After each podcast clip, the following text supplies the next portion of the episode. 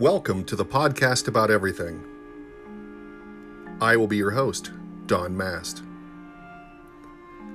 This is episode number one, and we will be talking about ghost stories, folklore, fairy tales, and where some of the scariest stories came from, and how they affect our culture and our lives today. Enjoy episode number one of a podcast about everything.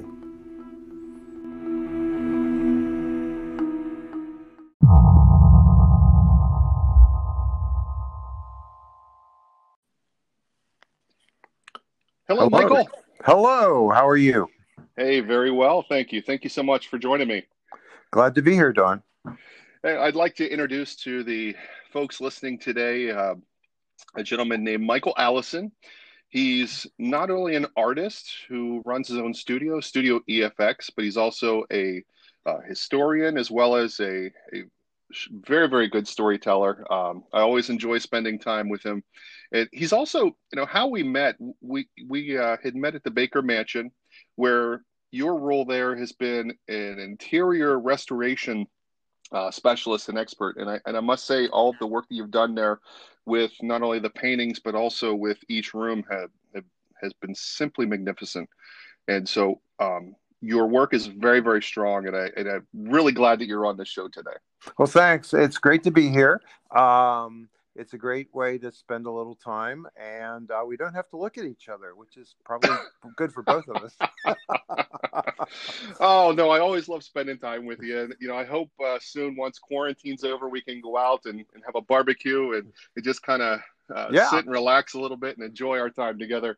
And if we um, do this again, we can maybe do it face-to-face, which is absolutely, absolutely. That'll be great.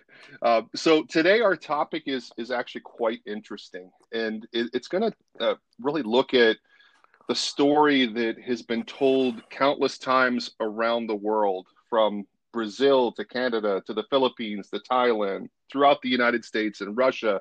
It's the story of the White Lady, or the Lady in White. And, you know, the story is typically a female ghost that's dressed in a white dress or has some sort of a white garment on or something similar, and you usually see her in a rural area, occasionally near water or near woods.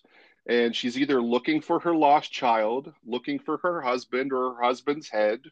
It could be due to an accidental death or a suicide, or, you know, something like that. And so, you know, I, I wanted to just kind of listen to you kind of talk a little bit about, you know, where this story may have come from and, and why people embrace it around the globe.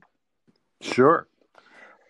Uh, oh, and you should include Murder Most Foul in your list. Of oh, projects. Yes. Uh, so um, there, there's a word that I want to use here as we go along and talk, uh, and it's there. It's a pretty powerful word. It's it's a word that was first, I believe, coined in the fifteenth century. It's archetype. And an archetype, most uh, the people who are familiar with it are probably used to its um, uh, use in as a psychological term. All right, so there's these universal images that we conjure up or have ingrained in our minds, and we all respond to them in certain very predictable, very human ways. So that works across both. People talk about how the mind works, but also across literature and art and things like that. And of course, I my interest here is folklore, specifically the folklore of storytelling about things about the supernatural, or the things about the unnatural, if you want to put it that way. Uh, and so the, this particular type of ghost and type of ghost story is very, very much, as you already indicated, an archetype, uh, because it is universal. There's something deeply ingrained about human nature that causes every single culture around the world to have a story like this. And I find that really, really fascinating as I delve into folklore from various countries and various cultures, you find these repeated themes happening over and over and over again. So I, that fascinates me. So that's first off, right off the bat. And the other thing that I do, since I am part of the, the speakers uh, lecture series for uh, the Blair County Historic Society, which is why I do these talks, and it helps me pursue my hobby at the same time. Um, when I when I get when I do a deep dive into this, it's really really interesting to see. You know, everybody wants to claim this. Uh, every cultural every ta- cultural group wants to claim this, and, and when in reality, it belongs to everyone. So, oh, yes. Saying that, um, we can get started. Um, there was once upon a time, and this is all factual, this is all historical. There was a uh, at the top of a mountain named Wapsinomic, which is north of Altoona. Uh, there is there was both an overlook, which was a building set up on stilts, almost like a, a short fire tower, like you might see now if you're driving through a state park or something like that. Yes. And mm-hmm. people would go up there and see the view. They would see the city of Altoona. Uh, now it's a parking lot. and and it was it was a parking lot to, at one time, a radio station that was in the same location. And it was a place where when young people had automobiles and they were first, you know, using their automobiles to go on dates, it was a convenient place to go, what we called parking, of course. Uh, yes. And what a famous mm-hmm. disc jockey once referred to as watching the submarine races. Uh, so, oh, wow. so, yeah. So, so that overlook was a, was a tourist attraction. There was a narrow gauge railway that ran from Altoona up the Wapsinomic Mountain, and it stopped there, and then it, and then from there you could get off the train and you could take a little short carriage ride to a hotel that was there as well. So right. there were there were two attractions there, and one was a get out of town attraction, one was a see the sights attraction, and one was get a get out of town attraction, and these are both tied to the legend. All right.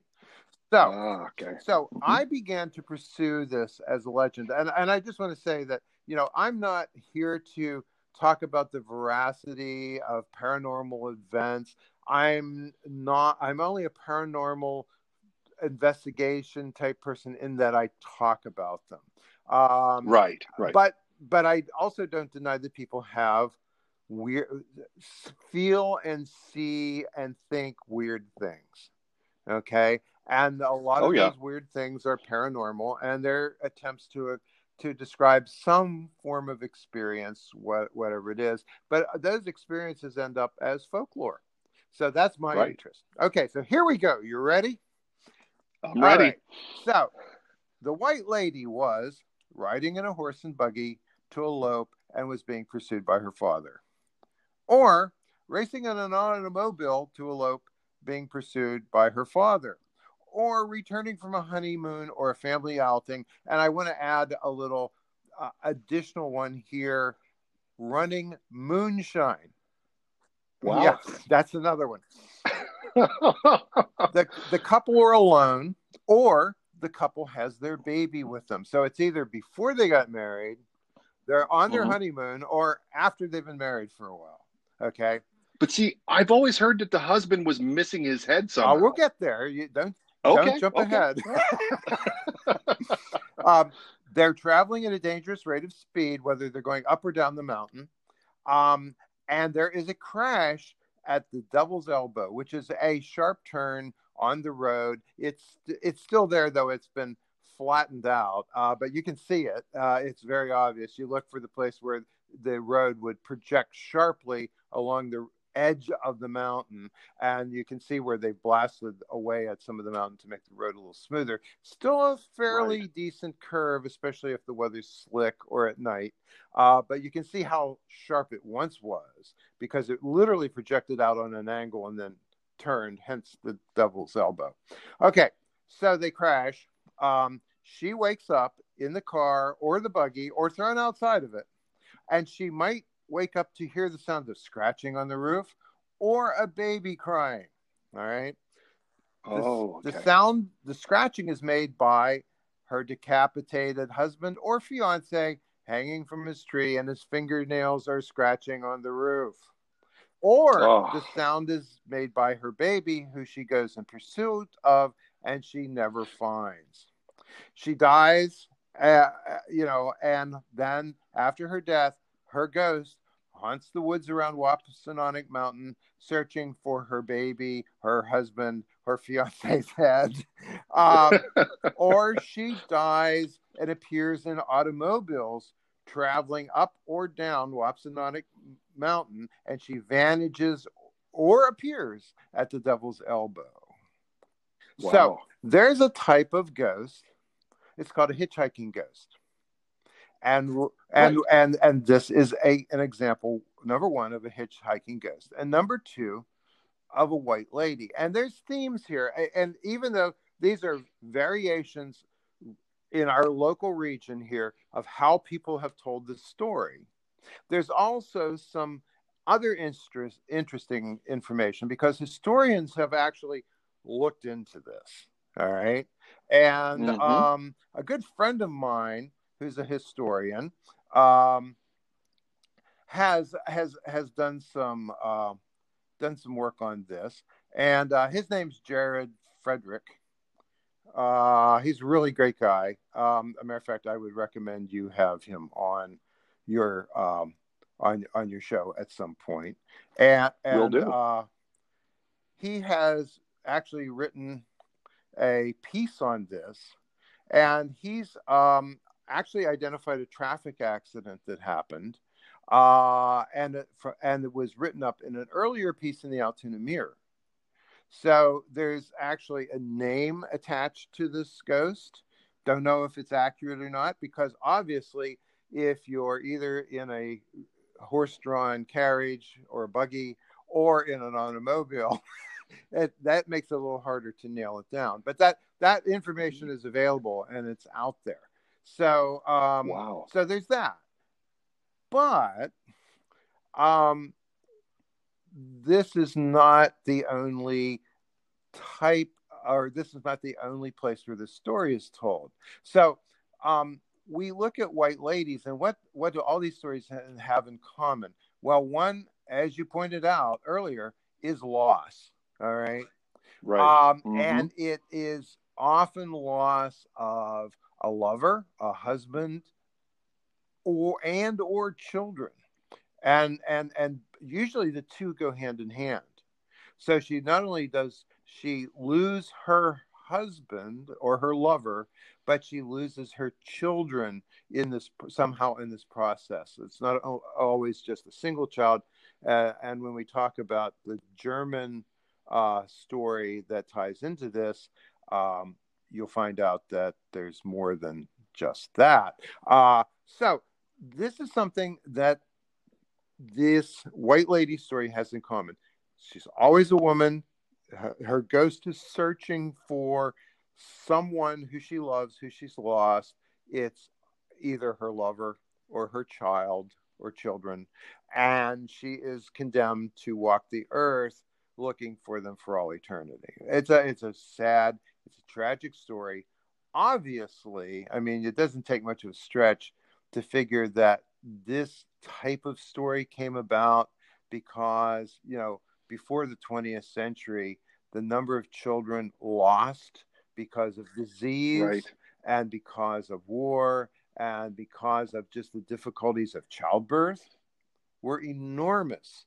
Plus, you know, with wars, there were lots of stories of, you know, men who went to war and never returned, and women who pined away for their lost, you know, fiancés, husbands, brothers, fathers, et cetera. So, so much, you know, so much tragedy around yeah. the globe, you know, that could be associated back to just this simple and story. That's what makes it an archetype, because um, of this is a common part of our human experience, especially for women. Mm-hmm. And the primary progenitors of folktales, the people who, in some cases, took personal stories and made broader stories about them and passed them along to other family members or community members, were often women. The, the earliest storytellers were frequently women. And if you don't mind, I'd just like to, before we start talking about the other white ladies, I would just like to talk about that a little bit, um, about oh, folklore, sure. yes. folklore in mm-hmm. more general, uh, because folklore has been around forever. I mean, you know, it's basically the stories. I always say when I give my talks, folklore is basically the things we do and the stories we tell to tell us who we are. Oh, yes. Everyone loves Everyone a good loves story. Everyone loves a good story, you yeah. know? And also, ghost stories are among the most popular and oldest stories that have been told, um, when you, especially when it comes to stories of the supernatural. Uh, so, right. uh, which, it, you know, once again, it's an attempt to explain a world full of phenomena that we don't understand very well. Right now, I mean, okay, perfect example. The the epidemic we're all going through. You know, there's all this business oh, yes. about, well, they like to call it fake news, but they're basically stories about a circumstance that we don't understand that scares us. And so yes. the fake news can be considered in a way the folklore about this event. And unfortunately, uh, a lot of it isn't very helpful, but but it's still it That's still true. directly goes to the origins of this kind of storytelling. It's an attempt to cope with something that we don't understand and to create a story about it that maybe may not make us more feel more comfortable, but may work as a cautionary tale. So, you know, this is a double-edged sword. So, because first of all, mm-hmm. all this stuff was handed down from mothers to daughters to through and throughout different cultures, and many of these are archetypal stories, and they they come down uh, to us from the different cultures in different forms, which are often pretty gruesome because, once again, they're cautionary.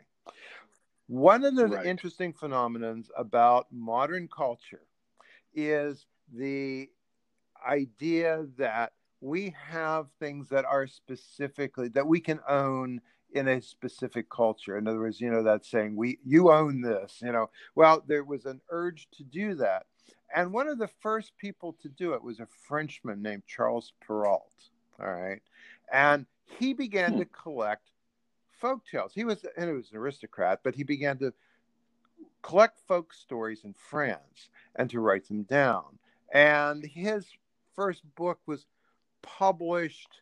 Um, okay, the book was the title of the book was something like um, "Old Wives' Tale" or "Tales from Women," cautionary tales told by village women for children, or something like that. It was a really dumb, boring title, even though it was in French.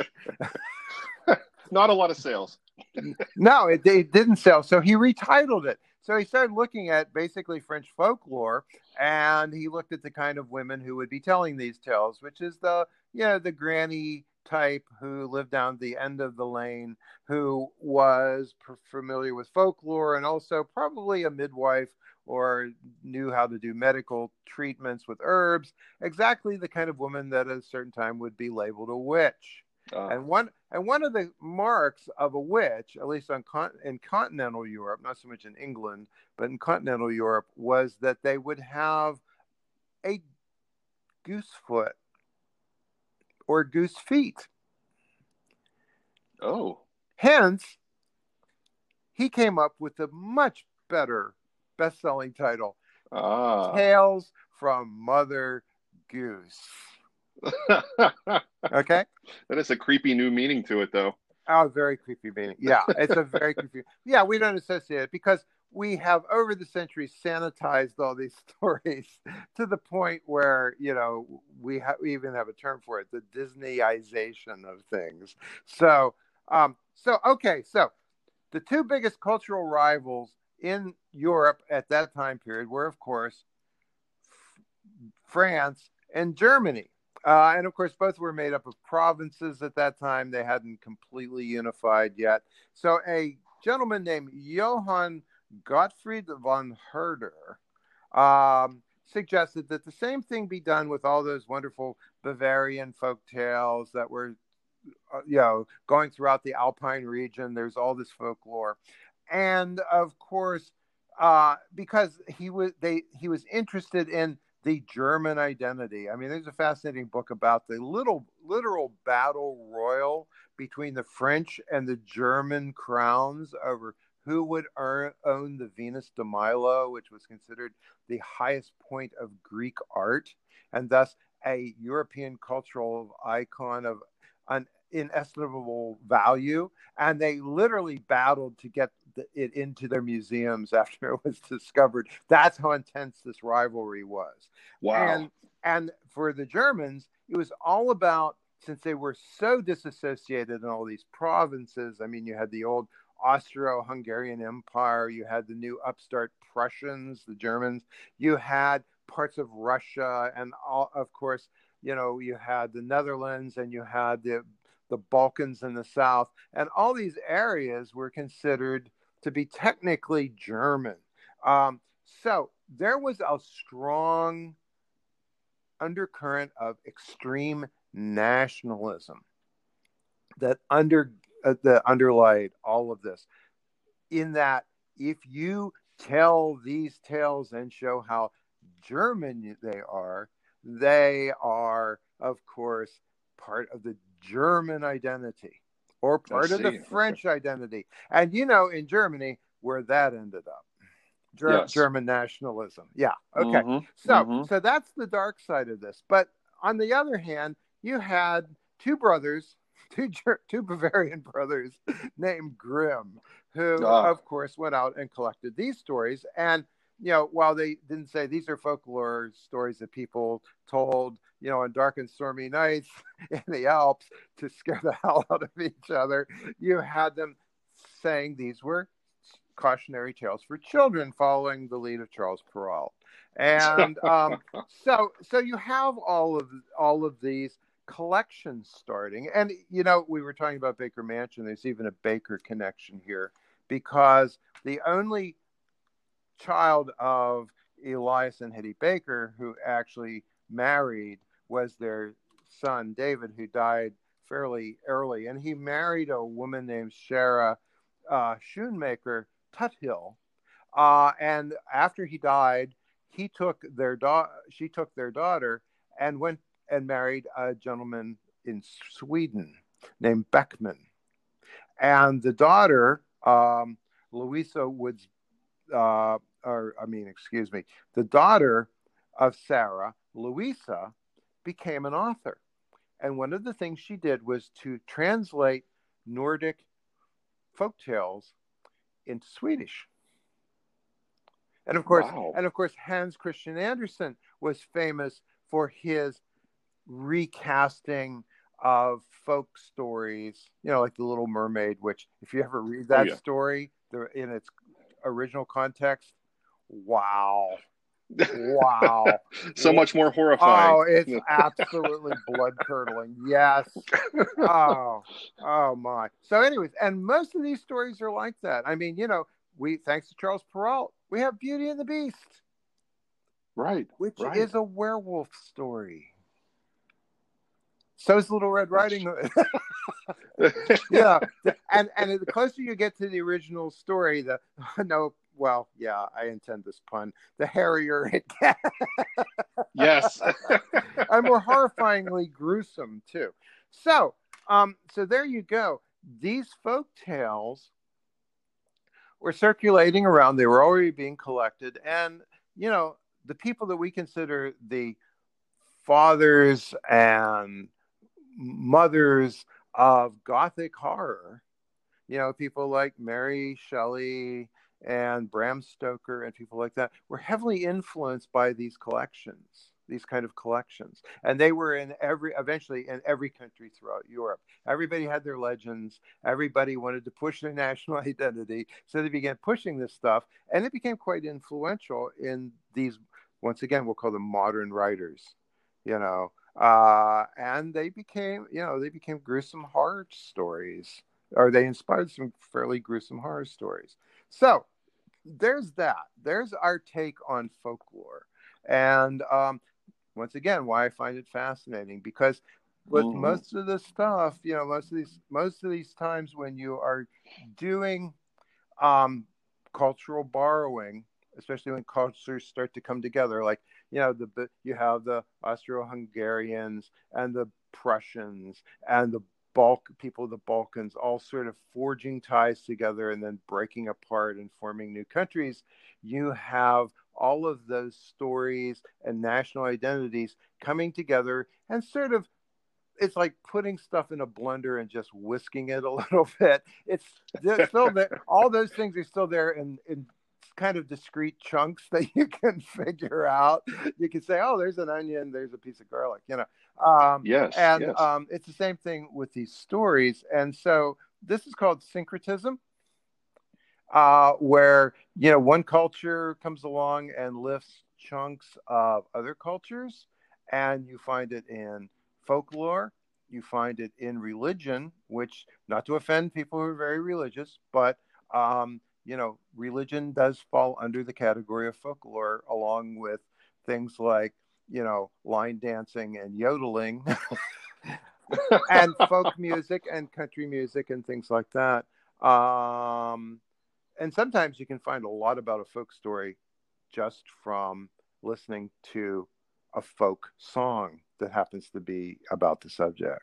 So that's true. So, yes. Okay, let's let's talk about, we've talked about the White Lady of Wopsy. Let's talk about a couple of other ones. For example, there's a White Lady of Cresson. Yeah. Oh. Um, so in Cresson, there is an old estate. It was a summer home uh, for a one of the robber baron families of Pittsburgh. You know, at one time after the Civil War, Pittsburgh was the biggest industrial center of the North. Um, right. And uh, so it produced a lot of wealth. Of course, everyone knows about Andrew Carnegie. And a lot of people know that Andrew Carnegie lived for a while when he was a telegraph operator, lived he and he brought, I believe, his mother here to in Altoona. I've yeah. heard that. And also, um, he had a summer space in Cresson. He had a cottage built in Cresson because it was common to seek the mountain air to clear the lungs, because, you know, basically the the atmosphere of Pittsburgh with the steel mills and the coke ovens and everything like that was oh, yes. a fumy, filthy hellhole. so, yes. so those who could afford it would jump on a train or take their private train to places like Cresson and other parts, ele- other high elevations, to breathe all that stuff out of their lungs and to get healthy mountain air into them, and hopefully hold that long enough that it would counteract the effects of going back to places like Pittsburgh. One of those very wealthy families was the Thaw family, and they built a summer home outside of Cresson called Elmhurst, which still stands. And here's the story. So when you're driving along the road, this is a hitchhiking ghost, you will see oh. a stunningly beautiful woman all in white. And if you stop your car, she will approach the car in a very quiet voice, ask to be driven to Elmhurst. She will sit silently in the car while you drive her there. And when you pull into the driveway, you'll be alone, because you've just picked up the White Lady of Elmhurst. Oh. Now, here's the rest of the story. Okay. Um, Evelyn Nesbit was the Gibson Girl. She was a model for the artist and illustrator Henry Dana Gibson. because of how he used her. He also he did he did fine art, but he also did illustration, and he especially uh, did women's fashion illustration, which was usually done in pen and ink. And he used, his favorite model was um, Evelyn Nesbit. He drew her, and she became known as the Gibson Girl, and was con- she was the Elle Macpherson of her day. And she was, ah, okay. she was considered to be the most beautiful woman in America. Some people thought in the world. Now, because, of, and this modeling career of hers started when she was very young. She was underage. She was fourteen, you know, uh, fourteen or fifteen. Two people fell madly head over heels in love with her. Practically everyone who saw her supposedly fell head over heels in love with her. But two of them, one was the son of the very wealthy Pittsburgh Thaw family, Harry Thaw. And Harry wanted her more than anything else in the world. And he was, uh, once again, an archetype, a spoiled rich kid. The other yeah. person who fell in love with her was the architect Stanford White. He was perhaps the most famous North American architect in the world in the late eighteen hundreds. He designed a lot of things, including Madison Square Garden. He, uh, the wow. uh, railroad station for the Pennsylvania Railroad in New York City, Central, Grand Central Station. And so, At, and so now we have this crazy we have love a triangle. Crazy with these... love triangle. And supposedly the legend was that Stanford White was so entranced by uh, Evelyn Nesbit that he got her drunk and raped her. And she was sixteen oh. years old, which when that got back to Harry Thaw, who he was engaged, he had convinced her to become engaged to him at this point. He, in a drunken rage, went to New York City, took a gun, walked into the roof garden of Madison Square Garden, which was Stanford White's personal pleasure palace, literally, at, at the height of a party, pulled out the revolver and shot him dead. It was the crime wow. of the century. There was a huge scandal. There were two trials. Finally, the first one was a mistrial. The second one found Thaw. They called him Mad Harry uh, in, in the newspapers, and he ended up in a mental hospital because he was found not oh, guilty wow. by, on account of insanity. Now, Evelyn Nesbit, the story continues, her her life was ruined. Her reputation was ruined. No one wanted to have anything to do with her. But the Thaw family felt obligated and felt sorry for her because they knew that she had been ta- abused by powerful men and that their son was more than a little bit of a crazy person. And so they allowed her to use some of their estates to kind of hide away, including Elmhurst. And that's oh, where the okay. legend comes from. But she didn't live there. That's part of the legend, is that she lived there and died there of old age, you know, in disgrace. But no, that's not really true. She she she she stayed there a, a couple of times as she was kind of hiding out from the press. Good place to hide was Cresson.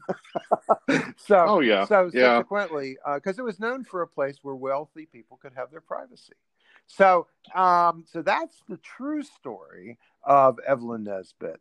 But the folkloric story is that she, her ghost haunts the road um, outside of Cresson, uh, leading up to Elmhurst, and that you can see her.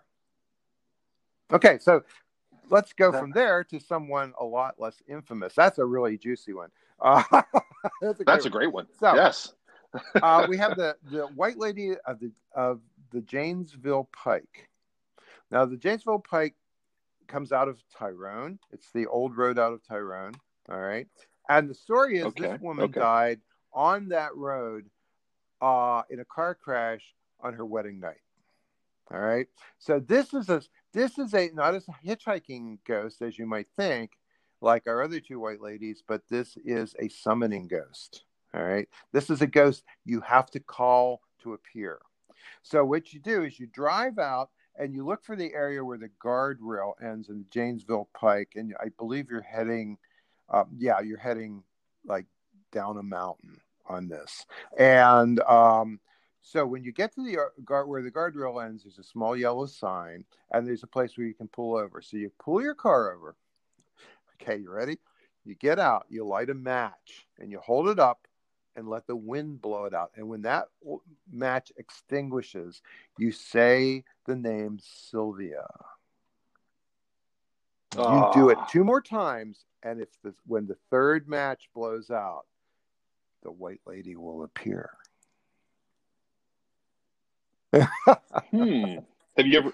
Have you this ever tried? I have this? Not tried. I have driven up and down the both um, the road to Wopsy, and and and of yeah. course oh, yeah. that road past Elmhurst. I actually did a consultation with one of the previous owners about their wallpaper at Elmhurst. So I drove there, and I've driven there many times at night. Uh, in, in all sorts of states of mind, I'll just say. And I've never seen Evelyn Nesbit. Uh, now, now, I don't know what ah. she would look like other than as a pen and ink drawing, because that's the only way I've ever seen her represented. um, so, those are the local stories. There are several more white ladies. They're all over the place. We have a bunch down around Gettysburg because, you know, every place, when you oh, really yes. get down to it, every place is haunted.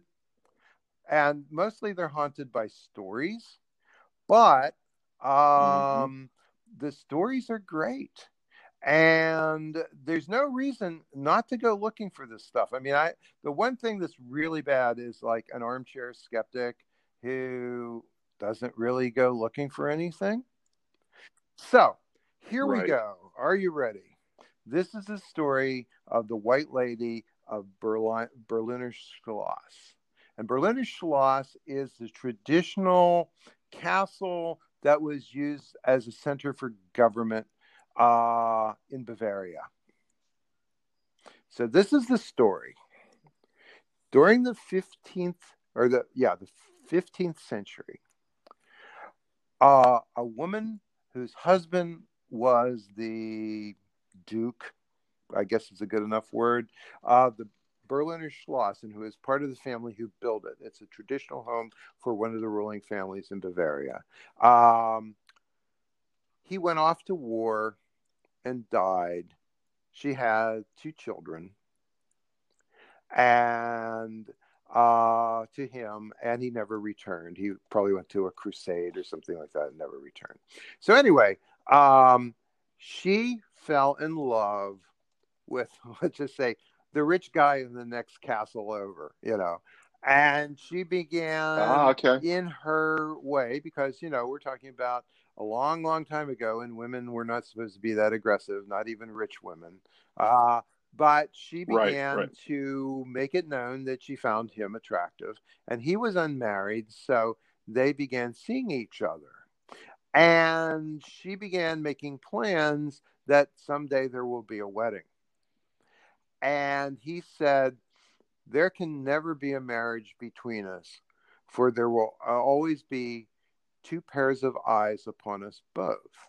Oh, he was a he was a widower. Okay, oh. sorry, sorry, lost lost okay. part of the okay. thread there. He was a widower. So she, so he meant what he meant by that was the spirit of her deceased husband and his deceased wife were now in heaven watching over them, and that it was inappropriate to to pursue this romantic relationship with these spirits watching them. Oh, but okay. she had two children, and she thought he meant that the children were in the way. So she killed oh. her children for the love of this man. No. And it was, of course, found out. It was a huge disgrace. It destroyed oh. the relationship, and she became an out. She went from being, you know, a, a rich widow to becoming an out social outcast. So the story is wow. that in order to, you know, try to fix things, she had to go beg the Pope for forgiveness. So she started a pilgrimage to Rome, where she literally uh, uh, Uh, prostrated pro- prostrated herself every so many feet. She wore sackcloth and ashes. Uh, you know, it's like the walk of shame from Game of Thrones, but the whole way from right. Bavaria to Rome. And when she got to Rome, she begged the Pope for an audience. Eventually, he relented. he saw her and told her that her sin would her sin was so egregious and so horrible that it would never be forgiven unless she did the following things. She went back to Bavaria. She founded a convent for nuns and stayed in isolation there for the rest of her life. So she agreed to do that, but on the way back, she sickened, she got sick, and she died. And she never made it back home. She never founded the con- convent. So her sin was never forgiven by the Pope. And therefore, her oh. ghost, which appears as a mo- mournful, moaning woman in white, has haunted Berliner Schloss ever since. Now that is a, yeah. a, a tragic story. You know, you would. I, I, it, it totally took me for a twist yeah. when you said that she killed the children. I, I, I yeah. was not expecting that's, it would go that way. The way. Now there wow. are variants on that story, but that's the classic, var- you know, variation on it. The woman who is named, um, the actual woman of the husband, who lived in Berliner Schloss and was member of the royal, a member of the royal family. During this time period, he was married to someone completely different. Um, so there is a huge amount of folklore here, a huge amount of folklore. And, wow. but once again, you know, it's the idea of a loss of a love, loss of children. Yep. Um, a distraught woman driven out of her mind with grief over something that's happened or something mm-hmm. she's done or has been done to her. And she then becomes a ghost that haunts an area, and is, she's forever looking for her lost children, the children she killed. You know, I mean, this is just heartrending. But, but I, as wow. I said, the when you start getting into even a um, country of origin source for these stories, mm-hmm. no pun intended. Well, yeah, of course. They get grimmer, grimmer and grimmer as you go backwards. um, so, you know, yes. the, the, the idea that if you're going to explore these kind of stories, you need to kind of buckle up. Like I said, you know, right. Little right. Red Riding Hood. Oh, what a cute story. Yeah, it's threatening. Oh, yeah. But it's a werewolf story. You know? It's so... I, I... I think you're encouraging people to go back and actually read the old, uh, you know, Grimm's fairy tales, the old Grimm's fairy tales, you know, before they've been edited down, mm-hmm. as well as like Aesop's Fables and the other ones, just to to, to capture the real meaning of the stories. You know, story the about this. When I was when I was a kid, um, both my parents worked, so I was shunted between my grandmothers and my mother's mother. Ha- it was my favorite place to stay because she was. She was more with it. She was, she wasn't a, uh, an old German farm woman. she, she, you know, she was, she was as Irish Catholic as you can get, and she was full of humor and uh, and a wild temper. And but there was lots of music and books and things like that in her house. Well, I found a book, a bunch of old fairy tale books that had been saved that belonged to my uncle, I believe. They were published in the twenties. And they were, I would say, much closer. They were a lot of uh, English and Irish and French and some German stories, plus other children's literature. Oh, wow. This was children's literature of the first part of the twentieth century. And they were, uh, once again, as I said, a lot grimmer than what we know today. You know, the The story mm-hmm. of Snow White oh, and yes. Rose Red, which is a se- separate story from the story of Snow White, is pretty gruesome. um, but so I read these, and among the stories was Jonathan Swift's Gulliver's Travels. That was a separate book. So I read Gulliver's Travels when I was eleven, twelve. And so, uh, of course, it had been annotated and adapted at many times, and it was turned, it already been ma- made into a couple of animated cartoons, and probably in the fifties, a live action version, early fifties, late forties, something like that, that was in color. And, and, right. you know, so it, so I read it And of course, I was in Catholic school and was, you know, being taught by nuns. And we we were assigned to read Gulliver's Travels, and I said, "Oh, I already read it." And I, that, so, and the nun was surprised that I had already read it and said, "What was your favorite part?" So I said, "Well, you know, that's the part where they're celebrating the war in Lilyfoot, and he gets really, really drunk, and a fire breaks out, and he pees all over the palace to put it out, and pees on the king and queen." I was not asked to talk about books I'd read in class after that, and you know that's left out. Yeah, you... That's left out of a lot of like versions for children of Gulliver's Travel. They leave that part out because it's considered to be too gross. Plus, but you know, if you if you know anything about Swift, you know that really yes. that was what he was all about. Was peeing on the king and queen. Exactly. You had the original well, version. I mean, a, yeah, he was, and he that was, was awesome. He was very political. he was he was the guy who, right, when um, the British Parliament wanted to follow the lead of the economist Thomas Malthus, who who said that supply will ne- never exceed demand, and therefore starvation is simply a natural part of the process. So they used that as an excuse mm-hmm. to starve the Irish. He wrote an open letter to, I guess, the Times of London and said, you know, Parliament's taking the wrong attitude. They shouldn't be starving the British. If they want to treat them like cattle, feed them well and then slaughter them and eat them. So he, he suggested oh. that instead of the British starving the Irish, that they fatten them like cattle and then eat them. And eat them. Yeah. So if you so, think we're so nasty in politics I, I, I think today. What... oh, yeah. And, and, and my wife and I have said that for, for a number of months now that, you know, I actually think that we were more vicious and, and more oh, violent yeah. back in the day when they were like quartering yeah. people. Yeah. And, and, you know, it, no. you don't see a lot of that today. And, and, and so there were, there were extreme violence. And even in the stories, you know, the old fables, you know, no, they didn't, leave, they didn't the hold woods. back. You and, could be, you could be found by a witch who will fatten you up so she can eat you or bake you into gingerbread.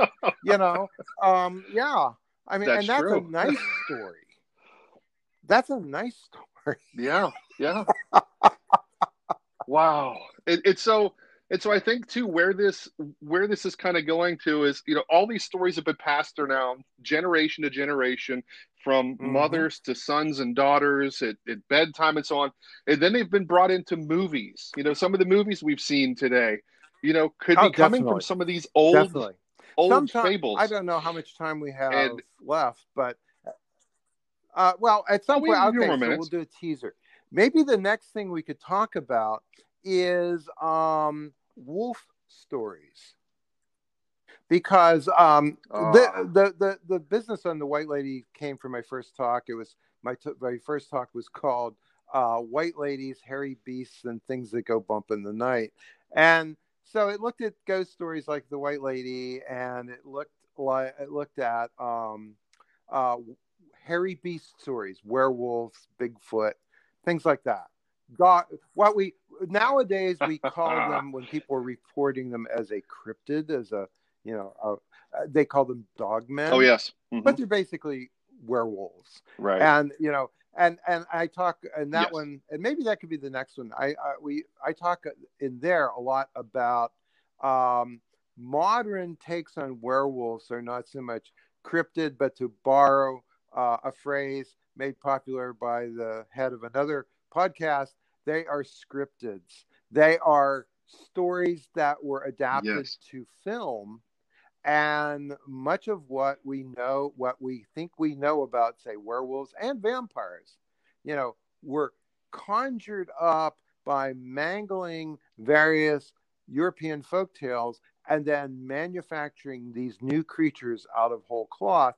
So what we know, think we know about werewolves, no. Uh, what we think we know about vampires, no. especially the, the shiny, sparkly ones that are so popular these days, no. Uh, oh, you know, yes. That, yes. That whole Dracula thing has much more to do with British, Victorian xenophobia and the sexualizing of foreigners than it has to do with actual vampires. Oh wow! It's a it's a really it, it's a really okay. interesting psychological portrait of not only Victorian England and Ireland, but of the man Bram Stoker, who's yeah, he's a pretty weird guy. Yes. Oh well, a lot of the authors and writers yeah. back in the day were pretty odd, you know. They, yeah, yeah, they were quite unique, and and and I must say, I, I think you've totally brought the audience cool. to the next chapter. You know, the next podcast. I mean, I am extremely excited to be able to talk about this next subject. You know, where we get into the wolves, yeah. where we get into what Hollywood has done with things, and uh, you know yeah. how they make us think about things like this now. And so, you know, I, I must say, Michael, I appreciate your time. I, I really enjoyed this story, talking about the the white ladies, talking about the folklore, everything that have gone on through the urban legends, all the fables, and you know, you're well, a fantastic you. storyteller, and uh, and and you're a great friend. And so, what I'm going to do for the folks listening. I'm going to put your okay. information in the links below uh, that, that, that folks can click on to learn more about you. I'm also going to include a map that'll kind of give people an idea of where sure. Cresson is, where Tyrone is here in Pennsylvania. And then also um, uh, some little mm-hmm. links to like the Gibson Girl, for example, and to, you know, some of the other uh, attractions that we spoke about, because I think that will really help you to kind of do your own research and yeah. kind of dive in and explore uh, yeah, and, and these I urban legends on your own. Do so don't just but, be an armchair um, explorer. Go see this stuff. I mean, if you've never, oh, yes. if you've never gone on, on a ghost tour, once we're able to move around a little more freely, go on a ghost tour. You know, um, maybe you'll get scared. Maybe you won't. But at least you can say, you know, I experienced that and there's something there, but it wasn't what I thought. Or there's really something there and I it scared the heck out of me. You know, um, everybody's going to have a different response. But the point is, is to be a participant, not just to sit back and watch. Yeah, the latest bro venture show. yeah, looking looking for the son of Bigfoot. Oh, yeah. you know, on T V. Yeah, yeah. Everything is so watered down, and yeah, get, it's, try to get the yeah, real story. Get the real yeah, story. Exactly. You know, really do your research. Exactly. It's been a blast. Well, I appreciate it, Michael. I'm gonna go hop in a.